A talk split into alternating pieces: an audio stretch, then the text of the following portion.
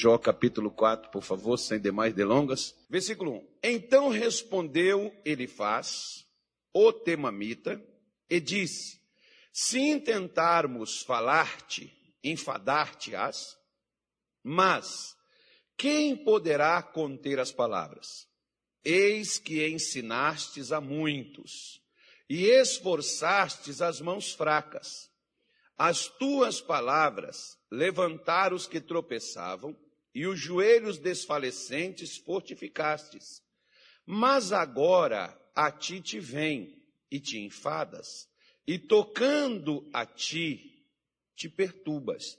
Então vejam só, o Elifaz era um dos amigos de Jó que ele tinha e que eles fizeram uma coisa bonita, meu irmão. Inclusive, né, lá no final do livro, por exemplo, a Bíblia fala sobre isso. Eles fizeram algo muito legal em relação a Jó, porque quando eles souberam do que ocorreu com Jó, eles deixaram suas casas, deixaram as suas famílias e foram até a casa de Jó para consolar. A palavra consolar, quando você vê ela na Bíblia, é, é ajudar a pessoa. Se você vai consolar alguém, não é você chegar lá simplesmente para chorar com a pessoa, para lamentar uma situação, algo que ocorreu. É quando você vai ali para alegrar aquele que está triste, fortalecer aquele que está fraco. Então você está consolando aquela pessoa, você está ajudando ela num momento difícil. E perdas é sempre momento difícil para quem está perdendo. Só quem já perdeu alguma coisa na vida é que sabe o quanto que às vezes você precisa. Não é às vezes de uma ajuda financeira, mas de uma palavra, de uma orientação, de, de algo que pelo menos venha te distrair daquele conflito no qual você está nele. Aí você imagina, por exemplo, Jó perdeu os bens, Jó perdeu os filhos, Jó perdeu sua saúde. A mulher que ele tinha virou para ele e disse assim: Até quando você vai conservar a sua fidelidade? Amaldiçoa logo a Deus e morre. Não foi por maldade que ela falou isso. É porque ela, coitada, ao ver o marido sofrendo, e é por isso que às vezes a gente não consegue ajudar a família, né? muitas pessoas têm esse problema, pastor, não consigo ajudar minha mãe, não consigo ajudar meu filho, não consigo ajudar meu marido. É porque nós temos uma tendência, principalmente quando é com a família, a gente age com a emoção. A gente usa o coração.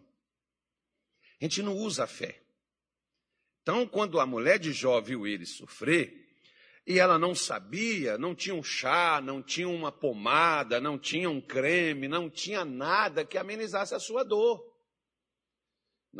Ela não tinha uma fé que pudesse é, ajudar o seu marido naquela hora difícil que ela o via atravessar. Então ela não viu solução. E a pessoa, quando ela não vê solução, a solução que ela enxerga é o quê? Hum? a morte.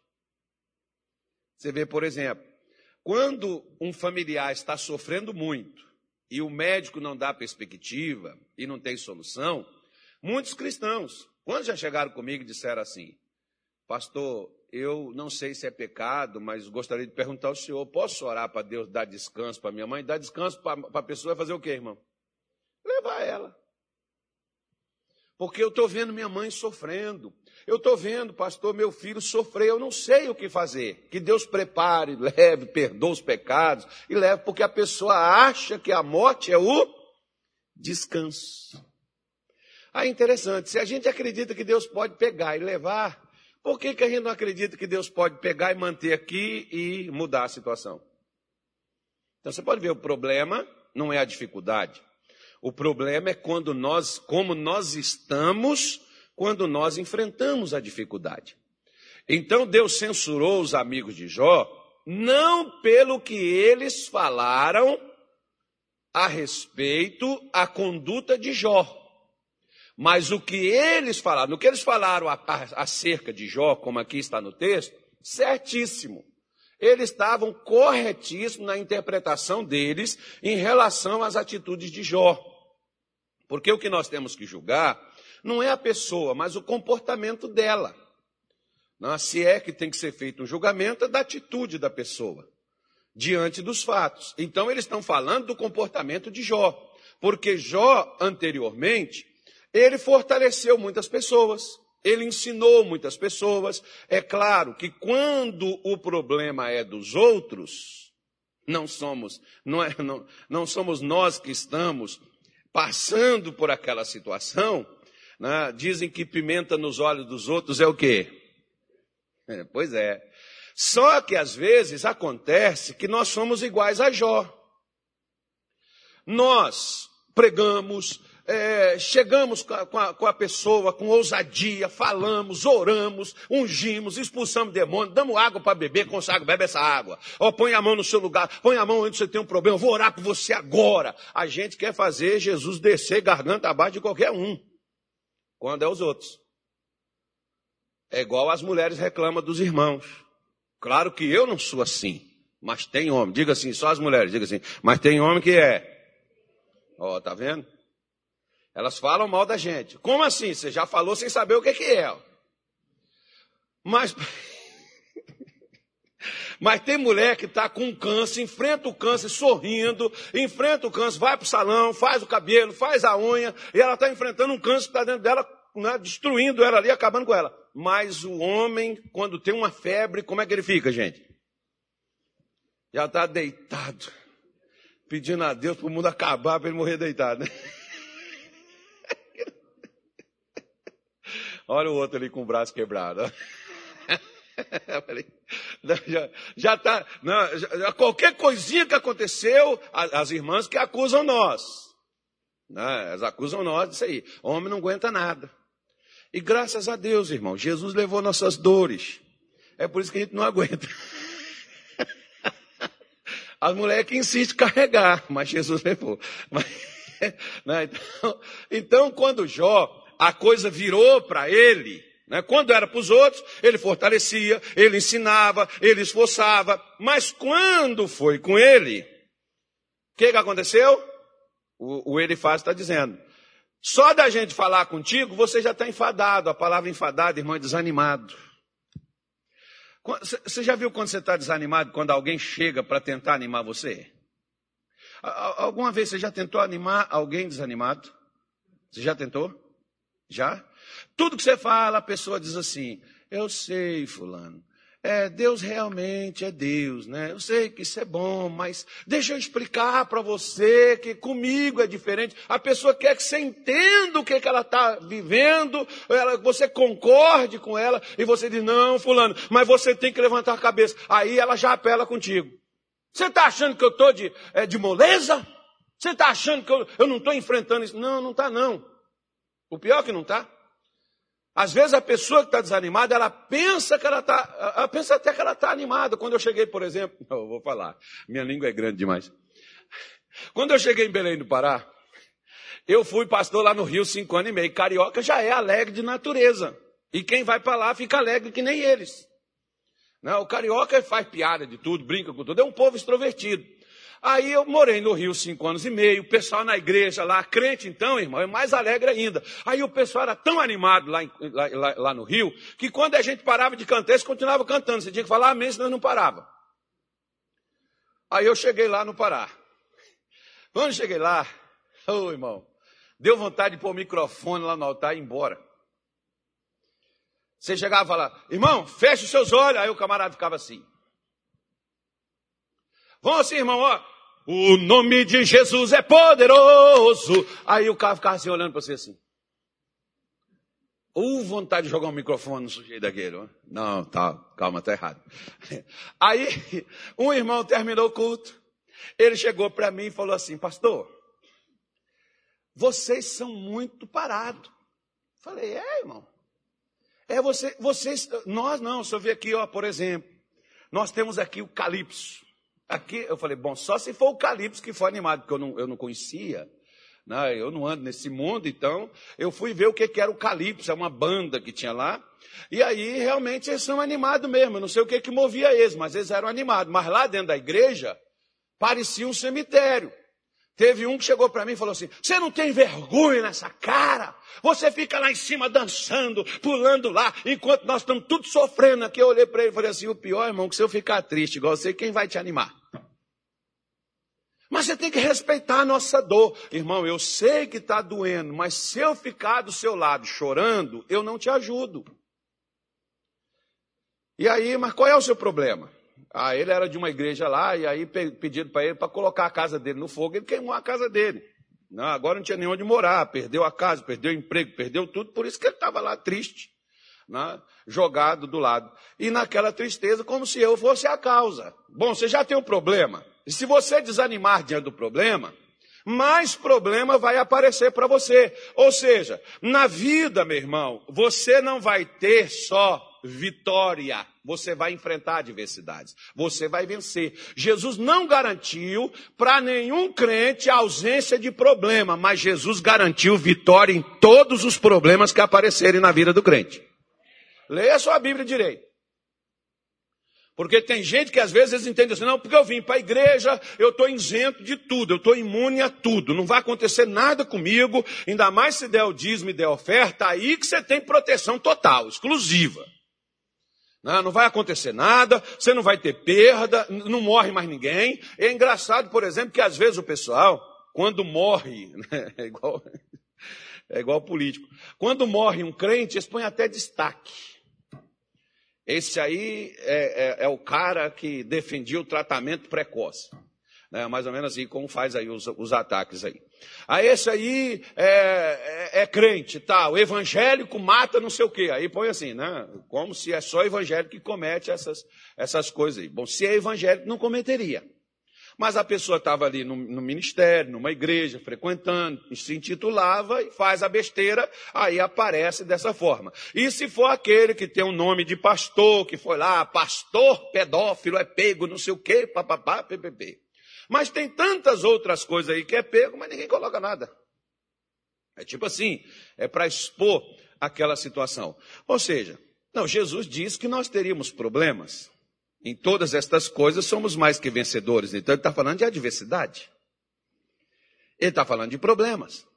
Ele está falando de luta. Mas como Jó, até então, Jó só tinha na sua vida bênçãos, vitórias, conquistas, realizações.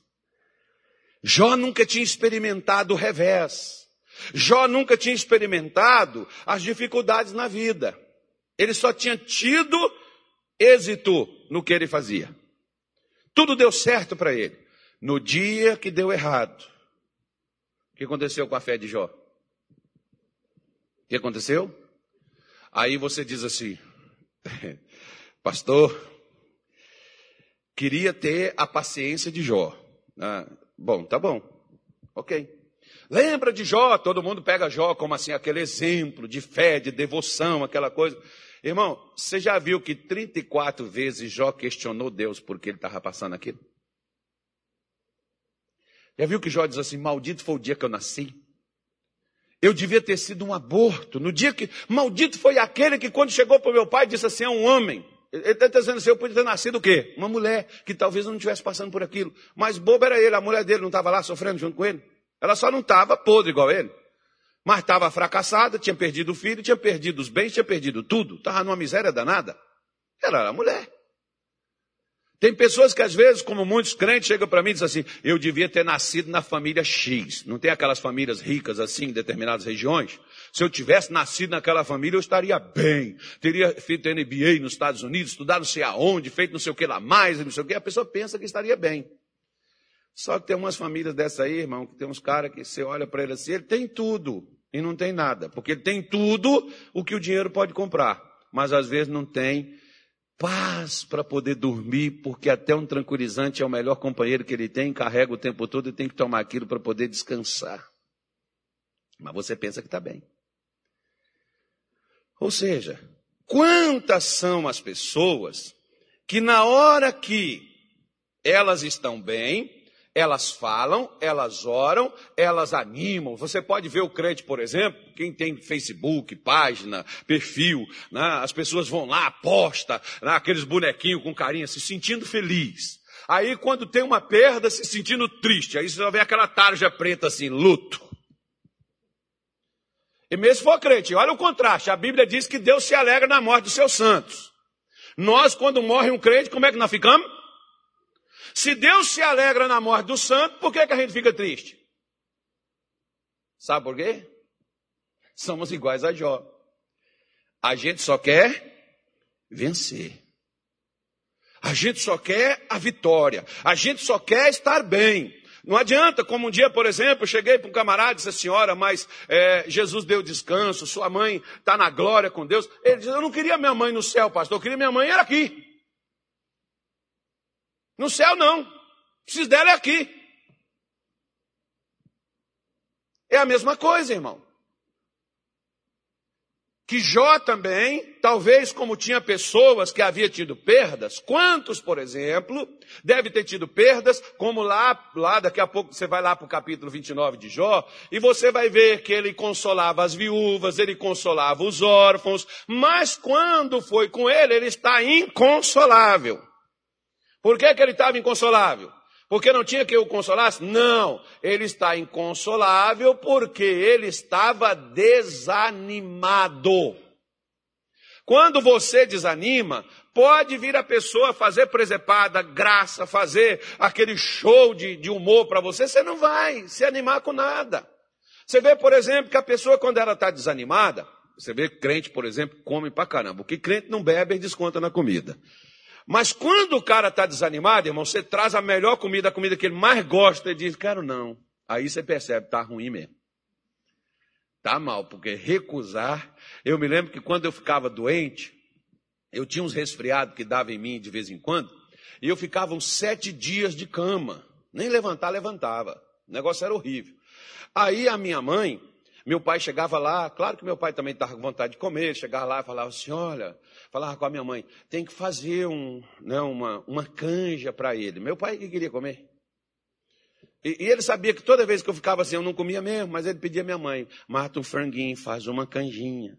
Aí meu pai chegava lá, aqui meu filho, coma um pouco, levanta aí. Eu começava a comer, não aguentava e deixava para lá, porque até a comida mais apetitível, você perde a vontade de degustar ela. Por quê? Porque você está desanimado. E você está desanimado por causa de quê? Você está desanimado porque você está doente. Porque se você tivesse são, você pegaria até o que estava na panela, não só o que levou para o prato. Né? Mas você não tem força nem para levantar. Então nós, quando tudo está bem, nós podemos ser referência para os outros. Aí a pessoa chega ali, poxa, pastor, como um dia, por exemplo, irmão, você vê como a gente pensa as coisas. Eu pensava de uma pessoa muito conhecida minha. Eu troco assim informações, eu evangelizo aquela pessoa. Eu pensava que aquela pessoa, na hora que ela tivesse algum problema, ela teria uma reação diferente. Teve não. Pior que não. Quando ela, o problema bateu na porta dela, ela fez igual os outros. A desanimou. Tristeceu, perdeu a força, perdeu o ânimo, perdeu a vontade. Como aqui Jó fez. E o seu amigo ele faz, chega para ele e disse: Jó, por que que você, depois de ter ensinado, fortalecido muitas pessoas desanimadas, por que que agora você fica ofendido só na gente falar com você? Por que que você se chateia só da gente querer te animar por que, que você fica calado? Por que, que você não diz nada? Por que, que você não fala nada? Quando você chegava lá com a pessoa que não dizia nada, por que, que você tentava puxar assunto com ela, até tirar ela daquela tristeza, até tirar ela daquela situação? Por que, que você fazia isso, Jó? E por que, que agora é com você? Por que, que você está prostrado? É a mesma coisa, meu irmão. O problema de Jó foi as perdas? Sim. As perdas trazem dificuldades para nós, mas o problema nosso não é as perdas que nós temos. O problema nosso é quando as perdas trazem junto com elas o desânimo que entra no nosso coração. Você pode ver, por exemplo, quer ver? Josué é um dos camaradas os quais Deus disse para Moisés que entraria na terra de Canaã, porque em Josué houve outro espírito e ele perseverou em segui-lo. Quando você pega isso, me parece que é Números 14, 27, é algo mais ou menos assim que Deus falou de Josué. Mas, quando Moisés morre, Josué com os demais israelitas passaram 70 dias acampado de frente com o Jordão. Se não me falha a minha memória, foi 70 dias. Chorando a morte de Moisés, até que Deus apareceu para Josué e disse para ele: Moisés, meu servo, é morto. Levanta-te, tu, e passa esse Jordão com o povo de Israel, porque tu fará com que eles herdem esta terra a qual jurei a Abraão, a Isaac e a Jacó que lhes daria. Então entenda bem. Olha só que coisa interessante. Moisés morreu. E Josué estava o quê? Hum? Deus estava morto? Mas Moisés estava, né? E parece que Deus tinha morrido junto com Moisés. E Deus tem que chegar para Josué e dizer assim para ele: ó, levanta. Esse povo está aí, depende de você. Dessa maneira que você está, você não vai ajudar essas pessoas. Da forma que você está, nem você entra na terra, quanto mais os outros. Às vezes você tem que ter o cuidado porque às vezes nem você está avançando e tem gente atrás dependendo do seu avanço. Se você não avançar, sua família fica toda para trás, seus amigos, as pessoas por quem você ora, por quem você batalha, vai ficar tudo para trás, meu irmão. Porque depende da sua ajuda, depende de você fazer alguma coisa. Se você não fizer nada, o seu fracasso vai levar também aquelas pessoas a fracassarem. O que Deus estava falando com Josué era: se você não animar, se você não levantar, se você não passar, esse povo também não levanta. Esse povo também não passa. Qual era o problema de Josué? Desânimo. Não é que Moisés tinha morrido. O que desanima a gente não é as perdas que nós temos. O problema é que nós não nos preparamos. Como eu estou dizendo para você, nós não nos preparamos para as perdas. Ah, pastor, mas está amarrado, eu não vou pensar, é negativo. Tá bom, meu irmão. Então faça uma coisa. Eu sempre, por exemplo, os meus filhos, é, com pessoas responsáveis, e principalmente com gente da família. Às vezes os meus filhos pequenininhos, minha sogra uma vez chegou, minha, minha filha tinha mal desmamado, ela disse, deixa eu levar ela, cara, ficar uns tempos lá em casa, acho que ela ficou uns três meses com a minha sogra. Leva. Aí as pessoas, que isso, uma criancinha? Leva. Vai ficar longe da mãe, longe do pai, longe da família. Mas é a família dela também, a avó leva para lá. Mas pastor, como é que o senhor faz uma coisa dessa? Não pode a criança. Eu falei, meu filho, e se eu tiver um acidente, morrer eu e a mãe dela de uma vez, como é que ela vai ficar? Alguém vai ter que pegar ela e levar para casa, não vai? Ah, mas o senhor está com depressão, o senhor está pensando em morrer? Não pode acontecer. Só que nós não imaginamos que pode acontecer algo errado. Não, está amarrado, pastor, leva essa boca para lá. Jamais vai acontecer uma coisa dessa? Quem te garantiu? É a mesma coisa, irmão. Nós não nos preparamos, por exemplo, para enfrentar adversidades. Nós preparamos assim: receba a vitória, receba a bênção, receba agora, receba a unção. E nós recebemos tanta coisa, e na hora de enfrentar a adversidade, tudo aquilo que nós recebemos não ajuda a gente em nada. Por quê? Jesus diz assim: no mundo tereis o quê? Mas tem o quê? Porque eu. Então Jesus está falando, não, você vai ter, enquanto você estiver no mundo, você vai passar por problemas, mas enfrente os problemas com ânimo. Você vê os crentes, por exemplo, quando está no culto, nossa, principalmente os pentecostais, ai, são animados, eles pulam, eles vibram, eles cantam, aquela coisa toda. Mas quando vem o problema, você já sabe. Por causa de quê? Por causa da cara de já de gaveta, porque todos eles começam a ficar. que foi, irmão? Estou triste. Por quê? Perdi minha mãe. Sua mãe era de Deus? Era. Está com Jesus, irmão, está na glória. É, mas eu precisava, eu sinto muita falta dela. Dói? Sim. Até Deus perdeu o único que ele tinha, porque ele deu para morrer por nós lá na cruz. E ele ficou lá se lamentando e chorando?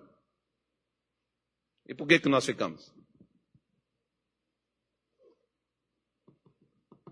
Por que, que nós reclamamos quando a gente não tem, quando nós não temos o que nós, não, o que nós queremos e não vem para as nossas mãos? Porque a gente é assim.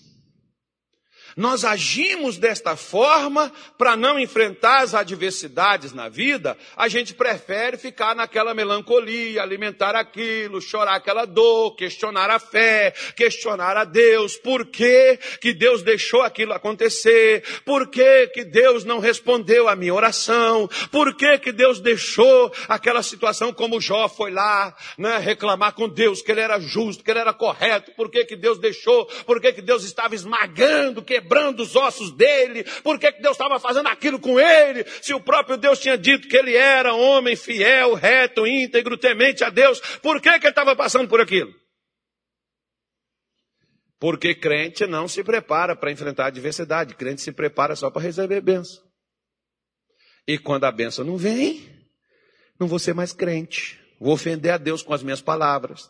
Vou ofender a Deus, a, né, que Deus não guardou, que Deus. Alguns dizem assim, pastor, eu só queria entender por que, que aconteceu isso. E o que, que vai te adiantar isso, irmão? Te dou uma dica, quer ver? O doutor Telly Osmond, por exemplo, ele perdeu a pessoa que mais ajudava ele, que era a esposa dele. Ele perdeu um filho dele, igual muitos, muitos africanos, tiveram seus filhos ressuscitados nos braços do doutor Telly Osmo, mas ele perdeu um filho dele aos 29 anos nos braços dele, morreu e Deus não ressuscitou. Será que, será que ele orava pelos africanos, não, orava, não orou pelo filho? E por que Deus não ressuscitou o filho dele? E por que ele não parou de pregar? Por que, que ele não ficou indignado? Por que, que ele não se chateou? Deus, por que, que o senhor não ressuscitou o meu? Por que, que o senhor não devolveu o meu de volta? Por que, que o senhor deixou o meu morrer? Por isso ele escreveu um livro chamado Por quê? É o título do livro, leia. Vai te ajudar você entender por que, que às vezes nós passamos por situações na vida que não temos a resposta.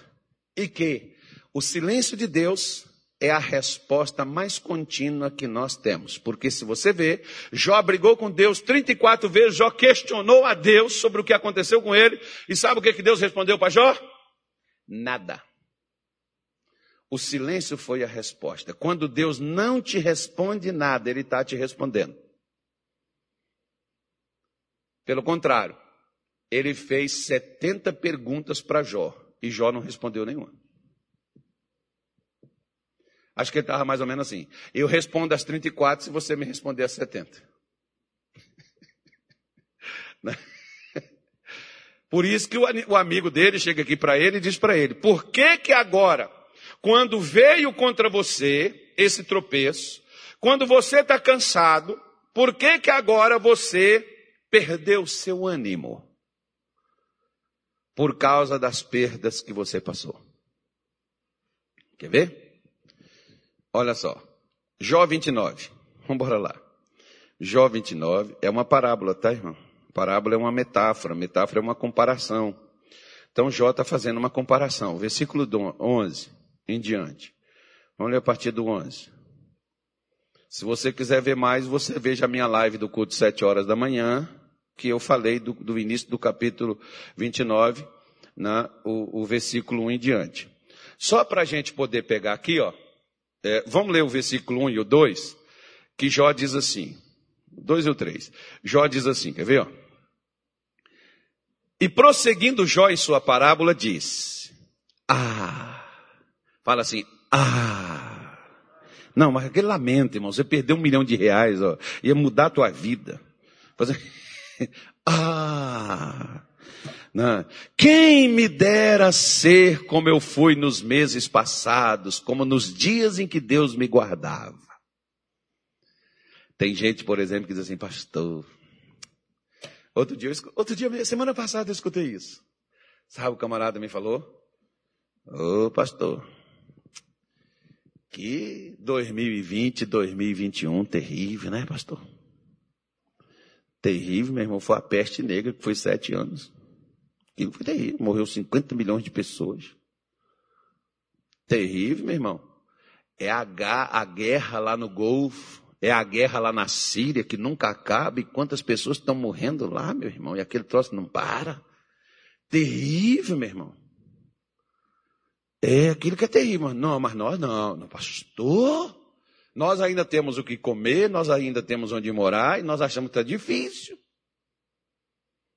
Terrível, irmão, foi quando Adão comeu o fruto que Deus disse para não comer. Aquilo foi terrível, morreu com Deus. Acabou. E eu, e eu, o camarada, mas que dificuldade, pastor, que está esses dois anos, que dois anos terrível. Quando é que vai acabar, pastor? Aí, você vai lá para Salomão e Salomão diz assim: jamais com sabedoria você diria que os meses passados são melhores do que os de agora. Tem gente que olha para trás e diz assim: é, 2019 eu reclamei, mas 2019 foi melhor do que agora. Tem certeza, irmão? Uhum. Tem certeza? Ok. Vamos lá. Diz assim, versículo 2: Quando fazia resplandecer sua candeia sobre a minha cabeça e eu com a sua luz. O que, que ele fazia com a luz de Deus? Ele caminhava onde, gente? Ué, qual é o problema agora? Ele não tinha trevas, porque trevas é a natureza de Satanás, é a destruição, é a perda, é o mal. Ele não caminhava quando ele estava na luz com Deus, ele não caminhava a, sobre as trevas com a luz acesa. Por que, que ele não continuou caminhando? A luz não estava? no mesmo lugar? Estava a luz que Deus acendeu na sua vida, ele nunca apagou. Ele não apaga o pavio que fumega, nem a cana quebrada, ele vai esmagar. Deus nunca apagou a luz que ele pôs em você, irmão. O dia que você recebeu Jesus, você recebeu a luz do mundo. Ela está em você. Agora, se ela não brilha, não é porque Deus a retirou de você. É porque você não está usando ela. Não, pastor, mas antes eu, eu passava. É mesmo, né, irmão? Antes você estava animado. Antes você se levantou, você venceu o vício, você venceu o pecado, você venceu prostituição, você venceu feitiço, demônio, macumba, coisa que fizeram, lançaram sobre você. Você fez corrente, levantou de madrugada, quebrou, fez unção, pegou azeite, bebeu água ungida. Você lutou contra aquela praga e você venceu e você está aqui hoje.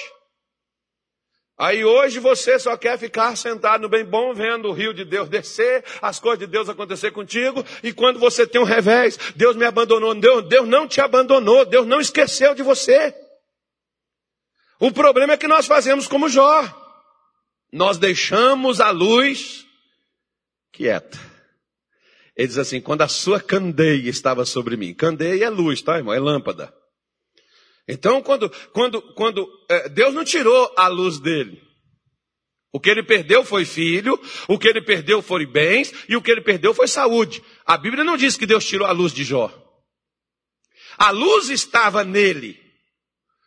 Mas ele nada estava fazendo para passar por aquelas trevas da sua vida pessoal. Quando as trevas foram na vida de pessoas, como na viúva, no órfão, no miserável, no doente, na pessoa perturbada, ele tinha luz para iluminar aquelas pessoas. Mas agora, quando a luz era para ele, o que, que a luz dele estava?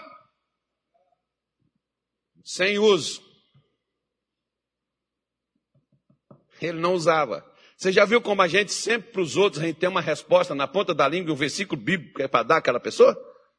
E quando é para nós, nós ficamos assim, Deus me dá uma palavra. Depois de 300 mil palavras que Deus já deu para você, você está caçando palavra ainda. Diga assim, graças a Deus, eu não sou crente. E eu... Não, irmão, eu não sou crente assim. Não é porque... É porque tem gente. Deixa eu te falar uma coisa. Deus te prepara para você passar pelo que você vai passar. Deus não prepara você no que você está passando. Diga assim, graças a Deus, eu já estou preparado para passar. É só você se lembrar, irmão, do que Deus já deu a você. Depois você pega na sua Bíblia, é, Marcos capítulo 4, versículo 35 ao 41. Onde é que estavam os discípulos? Dentro do barco com Jesus. E foi Jesus que mandou ir para o outro lado. E o que aconteceu no meio do, mar, do lago? Tempestade. Ah, mas não foi Jesus que mandou? Foi. E a tempestade veio. E o barquinho não saiu do lugar. E Jesus está lá no barco dormindo. E os discípulos chegaram lá e disseram assim: não te dá que nós vamos perecer, inclusive o Senhor também vai morrer. O Senhor não se importa com a gente, não, Senhor. Tem crente que hoje está dizendo, meu Deus, onde é que o Senhor está? Cadê suas promessas? Pastor Carlos falou que ia melhorar, não melhorou nada. Você também não acreditou? Pastor fulano disse isso, o missionário falou aquilo, não aconteceu coisa nenhuma. Nós oramos, nós pedimos para Deus e Deus nada, Senhor, onde é que está? Amém? Você está acreditando? Porque os discípulos não estavam acreditando que eles iam para o outro lado, não. Eles estavam acreditando que eles iam morrer lá no meio do lago. Por causa de quê? Por causa da tempestade. Aí Jesus foi lá, repreendeu a tempestade, parou o vento, virou para ele e disse assim: Por que sois assim tão tímidos? Timidez é medrosa, tá, irmão? É medo. Por que vocês estão tão medrosos assim? Ainda não tendes fé? Jesus está falando, depois de tudo que eu ensinei vocês, vocês vão gritar e vocês vão achar que diante de uma adversidade a morte é o fim? Diante de um problema, a destruição, o que vocês estão fazendo com o que vocês ouviram? Aí eles viraram e disseram assim: Quem é este que até o vento e o mar lhe obedecem? Então está notório. Eles não sabiam quem era aquele que ensinou para eles o que ajudaria eles não passar só por aquela tempestade, mas por qualquer tempestade que na vida aparecesse. Agora olha só para você ver a diferença. Enquanto está vendo a morte na frente deles, a destruição iminente na sua frente, o que, que Jesus estava fazendo no mesmo barquinho que estava? E por que, que ele estava dormindo? Ele era doido. Jesus, por exemplo, filho de Deus, ele estava ali como homem, mas ele tinha onisciência, ele não sabia que ia ter uma tempestade naquele lago? Sabia? E por que, que ele foi dormir? Porque Jesus acreditava numa coisa, irmão. Aliás, tem quatro coisas ali que Jesus acreditava. Eu vou te falar só de duas. A primeira, nas promessas de Deus. Segunda coisa, na presença de Deus. Porque quando você acredita nas promessas de Deus, você descansa na presença dele, porque ele disse assim para Moisés: A minha presença irá contigo e te fará descansar. Ou seja, significa que quem andou com Moisés pelo deserto, enquanto Moisés estava tranquilo, enquanto Moisés estava descansando, estava todo mundo perturbado com medo de água, com medo de sede, com medo de fome, com medo de bicho, com medo de tudo e de todos. E Moisés estava tranquilo. Por quê? Porque a presença de Deus dava ele descanso. A presença de Deus te dá descanso diante do problema. Sabe por quê, querido? Porque aquele que te fez, te criou, te formou e que te diz assim: não temas, eu sou contigo. Quando passares pelas águas, elas não vão te submergir. Ele está falando: você vai passar. Quando você passar pelo fogo, ele está falando: você vai passar pelo fogo. Quando você passar pelos rios, eles não vão submergir você. Por quê? Porque dizem, assim, porque eu dei o Egito por ti. Eu sou o teu salvador. Você vai passar, vai passar por, mas, mas pastor, eu não queria ter que passar por isso. Sinto muito te dizer, irmão, pregar outra coisa para você. Agora o bom é quando você usa a sua fé e passa pelas adversidades, e isso prova uma coisa. Primeiro, que você está acreditando na presença de Deus na sua vida. E segundo, você está acreditando no que Deus te prometeu e o que Deus te prometeu está se cumprindo na sua vida. Por isso que Jesus foi dormir. Ele sabia que ia ter tempestade, mas ele foi dormir. Ele foi descansar, ele estava cansado. Você está cansado? Eu já falei. Você está cansado, irmão? Vai dormir. Você está, irmão, você está com dificuldade financeira? Compra uma picanha, compra uma linguiça, ou pelo menos um ovo, come. É o último, pastor, come, amanhã tem mais. Porque aquele que te disse, ele falou claramente que supriria todas as suas necessidades. Só que a tem que economizar, sabe? Claro, tem que economizar mesmo. Mas não deixar de acreditar no que Deus te prometeu. Porque se você economiza, mas não acredita no que Deus te prometeu, você nunca vai ter o que Deus tem para você. Esse é que é o grande problema de muita gente, infelizmente, no Evangelho. Por isso que você vê Jó, lá, aí lá no capítulo 11, ele diz assim, ó, versículo 11, perdão. Deixa eu terminar aqui, senão a gente não acaba. Diz assim, é, versículo 11. Ouvindo-me algum ouvido, me tinha por bem-aventurado. Então, quando ele falava, as pessoas, pô, esse Jó é gente boa, esse Jó é um cara feliz, esse Jó é um cara que me joga para cima. Eu gosto de ouvir esse Jó. Esse Jó é uma bênção. Pois é. Bendito sejas tu, hein, Jó? Você não tem problema igual a gente. Né? E de fato ele não tinha, né, irmão? Agora ele tem. Às vezes, quer ver uma coisa? Quer um teste? Quer, quer aprender uma coisa? Chame alguém de mole quando ela estiver passando por um problema para você ver. Chame. Já chamou? Então você sabe o que foi que aconteceu. Eu estava fazendo uma, uma, uma, uma massoterapeuta lá de Belém, a mulher parece que ela tem a garra assim, de leão. Aí eu, eu, eu, tinha um, eu tinha um problema, que eu tive uma, um, um acidente, torci o pé, e aí essa, ela foi fazer, né, e me pôs para fazer uns exercícios, uns negócios e tal, e eu também estava perdendo um peso, estava até bom. Né, talvez se eu tivesse continuado lá, ela tinha me matado, eu tinha ficado, eu tinha ficado magro. Mas Mas essa mulher um dia, ela pegou aqui a minha panturrilha. Eu achei que aquele ia me rasgar, irmão. E a minha mulher chegou para mim, deixa de ser mole.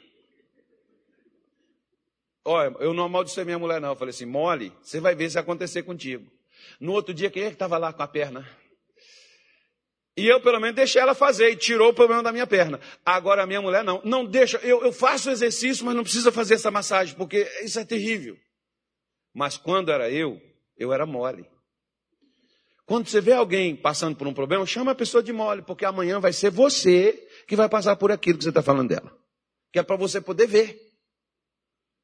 Não, é, irmão? E a tendência, por exemplo, olha só que legal, quer ver? Ó? Quando você ajuda alguém com problema, amanhã o problema está onde?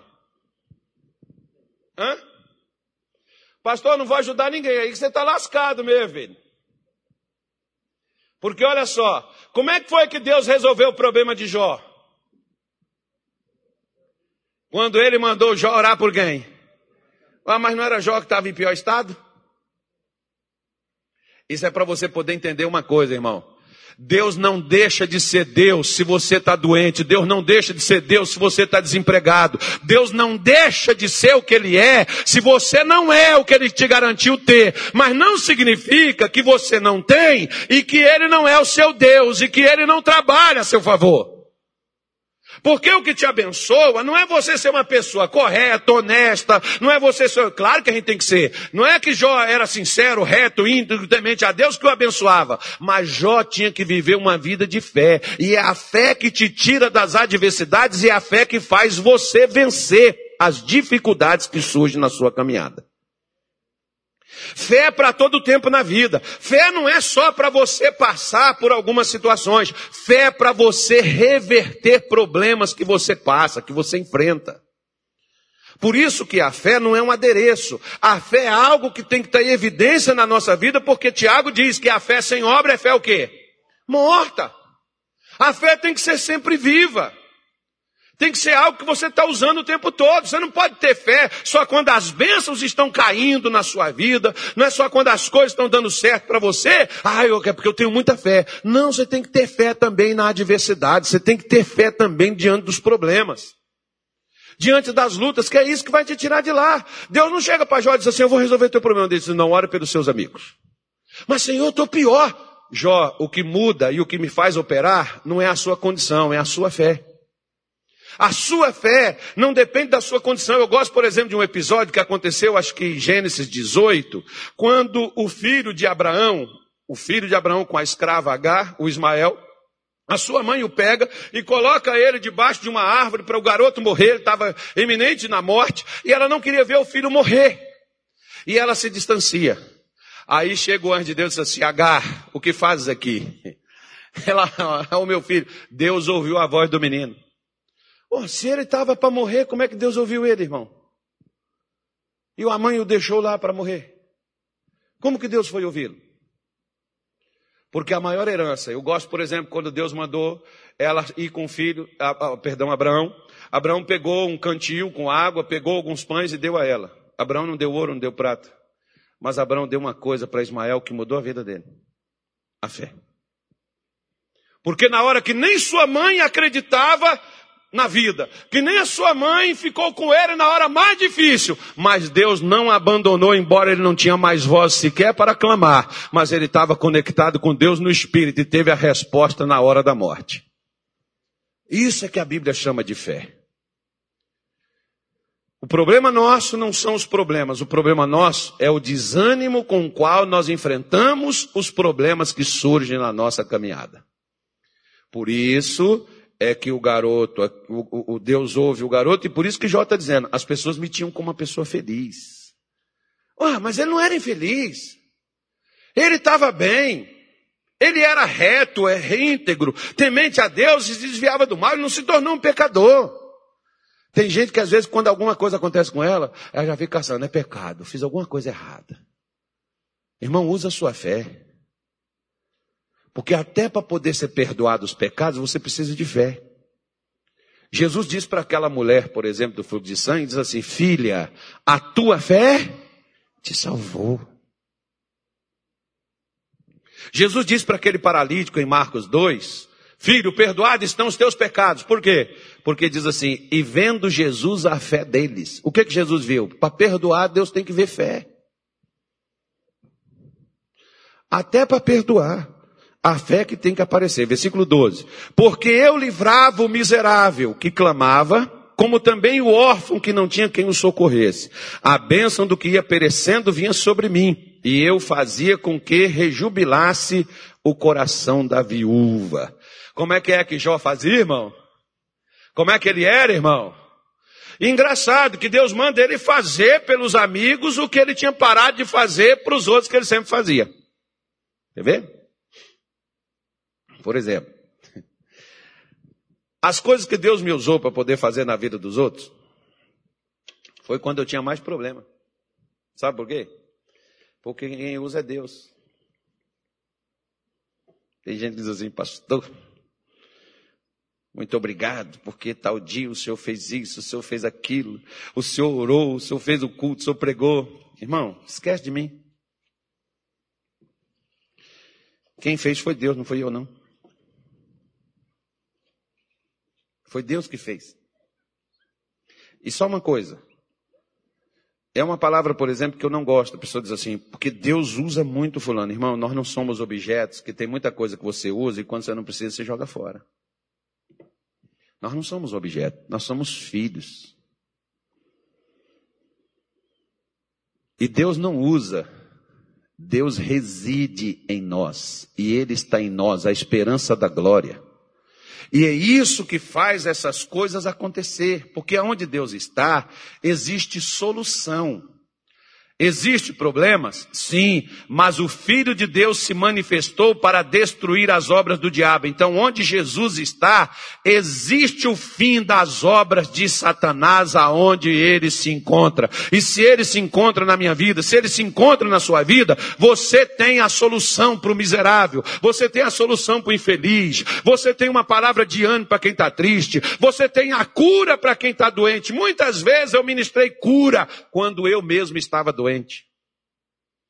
E para minha surpresa, né, muitas vezes, por exemplo, cultos que eu vim fazer, que era de cura que eu tinha marcado, e eu estava passando mal. Eu vim fazia o culto, eu só ficava curado depois do culto. E se eu ficasse em casa? Não, irmãos, eu vou no hospital. Porque eu preciso usar o quê? A fé. Tem crente, por exemplo, aqui um tempo, quando eu cheguei aqui, por exemplo, veio um irmão e falou assim, pastor, porque eu estou passando por uns problemas, queria dar um tempo do ministério, e aí depois resolver os meus problemas, até hoje, tem três anos, até hoje ele nunca voltou para o ministério. Sabe por quê, irmão? Porque andar com Deus é igual andar de bicicleta. Quem aqui anda de bicicleta? Se você parar, você tem que equilibrar. E se você cansar de equilibrar, você vai ter que descer. Então ninguém para quando está andando com Deus. Jó diz: com a sua luz eu andava pelas trevas. Você, com a luz de Deus, passa as maiores dificuldades que surgir na sua vida. Por quê? Porque a luz de Deus é o que ilumina os seus caminhos. A luz de Deus é que te tira de todas as dificuldades e adversidades que você possa passar na sua vida. Com essa luz você caminha. Por isso que Jó diz, eu era a alegria das viúvas. Por que, que ele não estava alegrando? Será que não morreu mais nenhum, nenhum marido, não tinha mais nenhuma viúva mais? Por que, que Jó parou de ir nas viúvas? Alegrá-las? Ah, mas ele está podre, ele está mal mas Deus ainda era o mesmo. Você pode não estar bem fisicamente, você pode não estar bem é, é, fisicamente, é, você pode não estar bem financeiramente. O que você não pode é estar mal espiritualmente. Porque mal espiritualmente é desanimado. E quero te dizer uma coisa: Deus não usa nenhum servo desanimado. Deus não trabalha, vamos mudar, né? Deus não trabalha com nenhum servo desanimado. Deus não trabalha com nenhum filho desanimado. Deus só usa gente, Deus só trabalha na vida de gente quando a pessoa tem o ânimo, porque a fé é o nível do ânimo que você possui. Se você está desanimado é porque sua fé está assim, ó, zerinho, zerinho, zerinho. Mas se você está animado é porque a sua fé está lá no topo. Não há nada que vai te deter. Porque quando você está usando a sua fé, você é a alegria para o triste, você é a solução para o cansado, a força para o fraco, você é a saúde para o doente, você é os olhos do, do, do cego, você é as pernas do coxo, você faz as coisas acontecerem. Você continua, depois você leia aí a parábola de Jó, que é muito interessante. Em pé, sentado, deitado de cabeça para baixo. Em pé? Ok, então vamos lá. Cadê a menina que canta? Ufa, eu vou colocar um banco aqui em cima. Os cantores da graça. Ah, ele está escondido ali. Bom, meu filho, o que você vai cantar aí? Vai, começa. Quando eles chegar, eles tocam. Eles estão desapercebidos. Tem, crente tem que estar tá ligado. Feche os seus olhos. Curve a sua cabeça. Nós estamos na presença de Deus. E não importa o que você tem passado, o que você está sofrendo, o que você está vivendo. O que você está passando, Deus continua sentado, Jesus continua sentado no trono, Ele é o Cordeiro de Deus, que venceu e que está à direita de Deus Todo-Poderoso. Você tem o melhor dos intercessores, Ele intercede diante de Deus por nós. Então não é por falta de intercessor que você vai fracassar. Não desanime o seu coração. E se você estava desanimado, volte para volte a batalha de novo. Volte para a guerra outra vez, volte para a luta. A luta da fé. Essa, esse é o combate é não deixar a fé escapulir, a fé ir embora. Não, você pode ter tido perdas, meu irmão, mas levanta sua cabeça. Deus ainda continua sendo Deus e nada, nenhuma folha ela cai de uma árvore se Deus não permitir. Nenhum fio de cabelo cairá da vossa cabeça sem que Deus consinta que esse fio caia. Porque os fios de cabelo da vossa cabeça estão todos contados. Se você teve perdas, Deus não está alheio. Deus sabe e Deus viu e Deus deixou que aquilo acontecesse. É hora de você se levantar. Porque Deus ainda é o seu Deus, Ele ainda é o seu Senhor, o teu redentor, o teu salvador. Ele é aquele que deu a vida por ti. Senhor, nós te agradecemos Senhor, nós te louvamos pela tua fidelidade, e é verdade, ó Deus, que como seres humanos que somos, a tendência nossa é desanimar diante das perdas, das lutas, das dificuldades e das dores, assim como Jó, que era um homem que era a solução para todos e para tudo.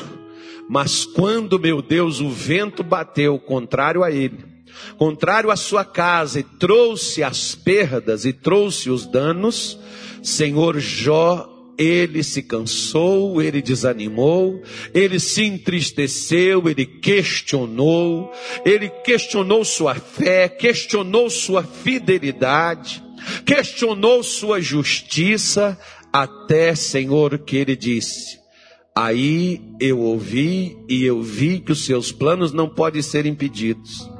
E aí, eu me arrependo no pó e na cinza, porque falei do que eu não entendia. Por isso, meu Deus, às vezes nós também falamos, ofendemos a Ti. Nós falamos palavras duras, pesadas. Nós falamos o que não deveríamos ter falado. ao invés, Senhor, de nos posicionarmos, porque o Senhor ainda continua sentado no trono, porque o pai continuou na casa, embora o filho estava no chiqueiro. Mas o dia que o filho resolveu sair do chiqueiro e voltar para casa, lá estava o pai, com vestes novas, sandálias novas, um anel para o seu dedo, porque ele havia perdido o seu. O Senhor é este pai que nós podemos dar uma volta lá fora, nós podemos colher lá no mundo, nas tempestades da vida, nas perdas que na vida nós podemos ter, mas quando nós retornamos para casa, nós recebemos de volta o que nós perdemos lá fora. Senhor, e às vezes essa pessoa perdeu a vontade de viver, perdeu a vontade de lutar. Às vezes ela perdeu, Senhor, a vontade de continuar na batalha.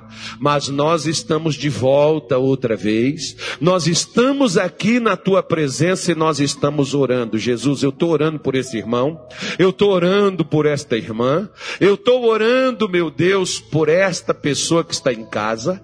Que talvez, Senhor, já perdeu o ânimo com o casamento, perdeu o ânimo com a família, perdeu o ânimo, meu Deus, com os filhos, com os negócios, até mesmo com a fé. Essa pessoa não vem, não é porque, é, meu Deus, é, é por causa da pandemia, é porque ela perdeu a vontade de vir na tua casa. Porque as coisas aconteceu na vida dela de uma forma inesperada as dificuldades, as dores, as perdas que chegou no seu lar, e essa pessoa perdeu toda a sua motivação. Nós oramos hoje, nós te pedimos, como Davi pediu, meu irmão, peça também, minha irmã. Davi pediu, Senhor, fortalece as minhas mãos para a batalha e os meus dedos para a guerra. Fortalece-me, dá-me força para que eu possa envergar um arco de bronze. Pede a Deus força para você vencer. Você vencer esse medo, essa ansiedade, essa dificuldade dificuldade, essa tristeza, para você vencer essa perda que você teve na sua vida, na sua família, nos seus negócios. Pede a Deus força para você passar por isso, para você superar essa dificuldade. Deus não deixou de ser Deus porque você caiu no sofrimento. Deus ainda é Deus. Deus não deixou de ser Deus para Jó. Jó que deixou e começou a questionar e começou a cobrar de Deus, quando ele deveria estar usando a luz que Deus colocou nele e continuar andando pelas trevas. Talvez você lá foi lá fora, você pregou para sua família, para os seus amigos, para o seu colega de trabalho, mas quando o mal atingiu você e as pessoas chegam contigo e dizem: onde é que está a sua fé? Cadê seu Deus? Você se recolhe, você se entristece, você começa a questionar Deus: por que, que o Senhor está me deixando passar por isso? Por que, que eu estou enfrentando minha irmãzinha, meu irmãozinho? Você é homem de Deus, você é mulher de Deus, Deus te ouve, Deus te ama, Deus é contigo, Deus não te abandonou, Deus não te esqueceu. Levanta, levanta e começa a andar por essas dificuldades. Há uma luz em você, acende essa luz e comece a passar. Enfrente essa dor, enfrente esse medo, enfrente esse tormento, enfrente essa dificuldade. Vai adiante, vai à frente, porque Deus está abrindo o seu caminho.